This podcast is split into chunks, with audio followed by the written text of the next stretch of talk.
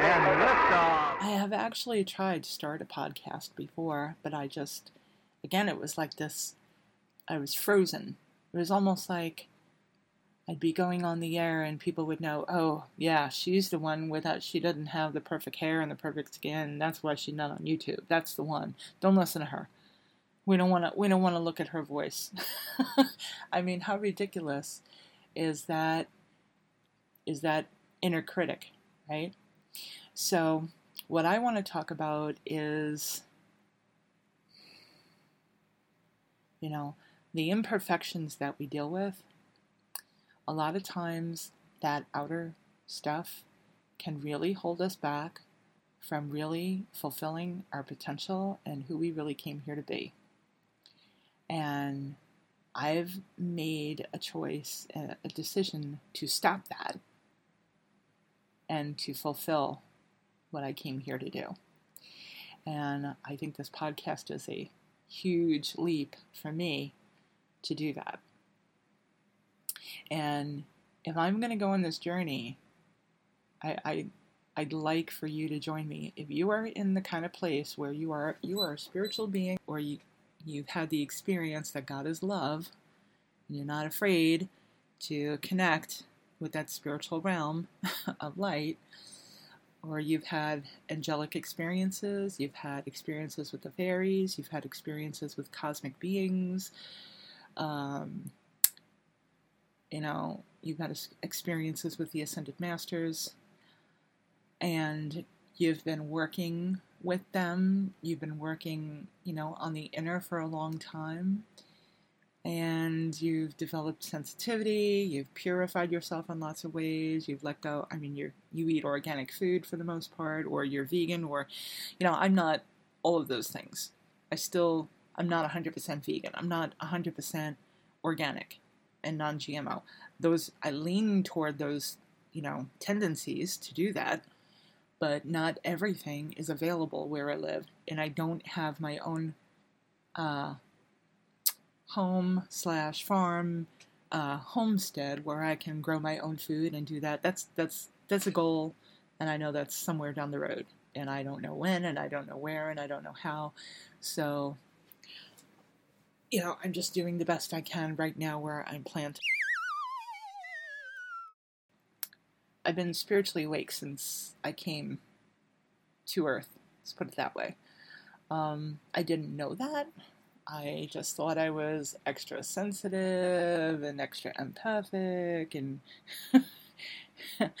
and um, and I didn't even know what empathic was when I was five years old. I mean, I just knew I could see the fairies, I could see the angels, I could, you know, my clairvoyance is wide open, my intuitive nature has just always been on, you know, like I don't really have to do anything to activate my intuition. It's just always on. It's like a light switch that's been on, but you know, it's like broken off. You know, it cannot shut off. So no matter what I do, I can't shut off my intuition.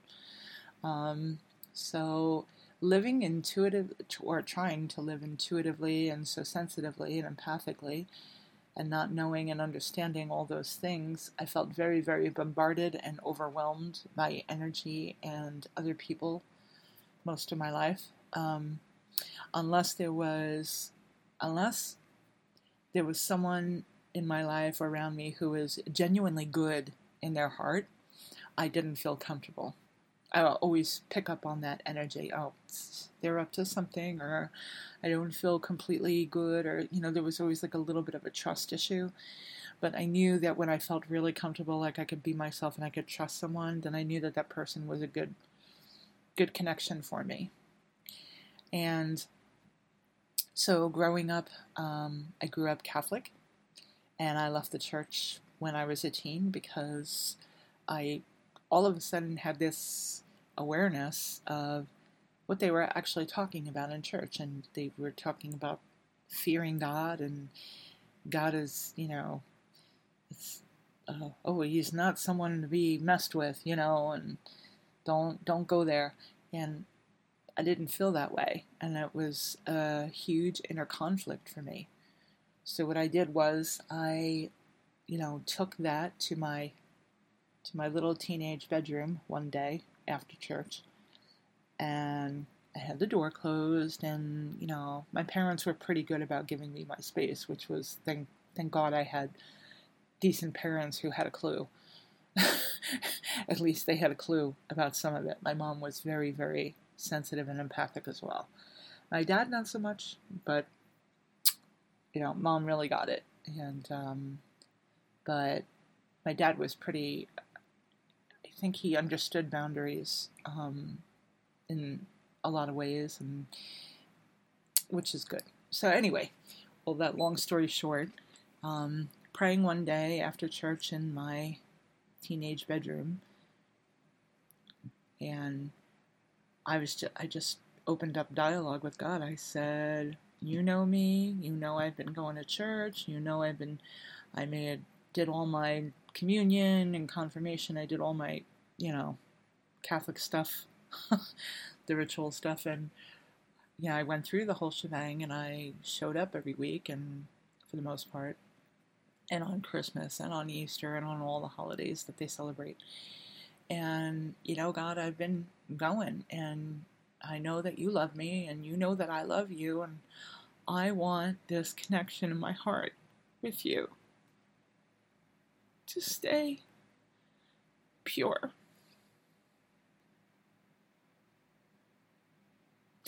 It was the first time I ever engaged God like that. And I honestly, sincerely did not know what to do. So I asked. What do you want me to do? They're talking about fearing you, and I don't fear you. I know that you are love, and I love you. So, I want you to tell me what to do.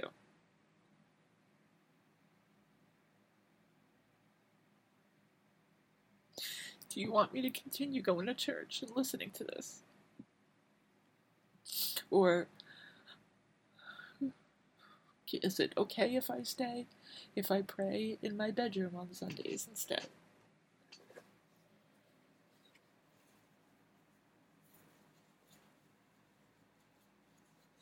And the answer I got, it just blew me away.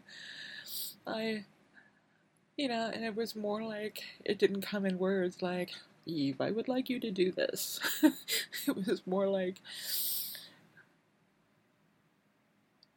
I love you and I want you to be happy. and it was more of a feeling in my heart. I don't want you to fear. I don't want you to be in fear of me.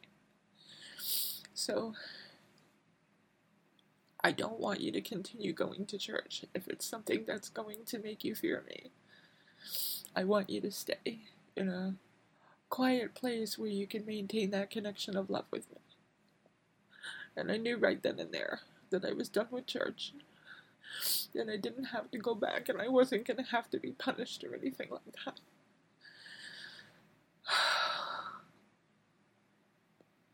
I'm gonna have to ask you to forgive me because I've never actually spoken this out loud. I've written it down. It's in it's not in my book, which I don't know why it's not in my book. Maybe it should be. Maybe that's book two. But um I have spoken about it briefly in a presentation, and but it never came up like this. It didn't come up so emotionally like it's coming up now. So, it's something that I, I struggled with, but I didn't have to struggle very long with it. I was so grateful that I could just go right to God and just ask straight up, open up dialogue. Hey, God, you know, here I am, and I'm asking for your for your help on this. And I was patient. I waited because I knew that I would get an answer. I mean, I did have a very strong faith as well, still do, always have. But I knew that that was that was a turning point in my life, and it was God all the way. So that at that point, church fell away. And the funny thing about that is that all the religious stuff that went with it fell away too. And I started spending more time in nature. And I started just cultivating things that made me happy. And I was less inclined to do things that were maybe that I was doing like out of a feeling or sense of obligation or people pleasing, you know, fear that, oh, I wouldn't be liked or I wouldn't be accepted or, you know, if I didn't do this or if I didn't do that, if I didn't wear this style clothing or that style hair or that, you know, if I didn't wear lip gloss, you know, the girls would all shun me. No, I didn't feel like I didn't feel like I had to do anything because God was going to love me. And if I did things that made me happy, then I would continue to develop and cultivate that relationship with Spirit, with God, with the presence of God. And I started to pay more attention to my spirit, my presence, and that connection. And I just, I cultivated things in my life that enhanced that, that fortified that. So, I'm talking a lot and I'm probably going to have to edit some of this out. But for the most part, I just wanted to get on here this morning before I did my reading, before I did anything else, and just begin. So, this is the beginning. And um, I look forward to just taking this journey with you. Um, the podcast is called, obviously, Living Crystalline. And you don't have to be pristine to live crystalline. Okay? Let's just get that on the table right away. I know it's a little late. It's almost 20 minutes going in here, but you don't have to be pristine to live crystalline. You don't have to be perfect. You don't have to have the perfect hair, the perfect skin, the perfect teeth, the perfect body, the perfect clothes, the perfect nails, the perfect this, the perfect that, the perfect dog, the perfect house, the perfect car, the perfect job, the perfect, you know, bank account. because living crystalline is not being is not about being perfect. It's about being clear attuned, vibrationally exquisite, and intuitively on all the time. You know, your knowing is off the charts. You, you don't have to have anybody point out to you the obvious. You know, God is love. So, no matter where you're at, where you're from, what your background is, if you are really, really, I guess, committed, if you are really, really committed to living a life that is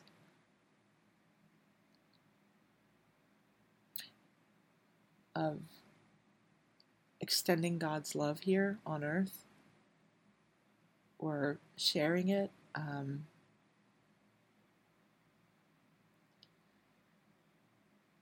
then you have to be plugged into God. And if you're not plugged into God, but you're trying to share that love, then there might be room for a little more work, a little more inner work. Because I tell you, when you start cultivating that deeper relationship with God, oh, the miracles that open up, the doors that open up are, are they truly are miraculous.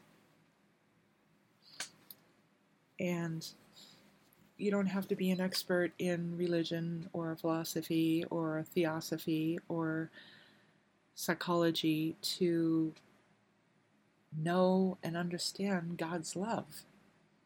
You just don't. You know, you just use the tools that you really need to use to clear out your life of what doesn't serve you and just stay plugged in. Give your attention, put all your eggs in the basket of God. God has a big basket, there's room for everyone. So, I mean, why not? Okay, guys. Um, well, I, I think I'm going to wrap up here. This feels like I feel like I've spoken enough right now to kind of get a good start. I have no idea where this is going. I know that this is probably not going to be the best podcast you're going to hear. Oh, and that's another thing. I'm not expecting this podcast to be pristine either. yeah, so it might be a little messy. It might be a lot messy sometimes. Um, but I'm hoping you'll stick with me because I have a lot, lot, lot, lot of stuff to share and to give you. All right, guys, for now, I'm going to sign off. And you can call me the transparent sea, the transparent crystal, Eve Care. Did you get it? The transparent C, because crystal starts with C, but the transparent C.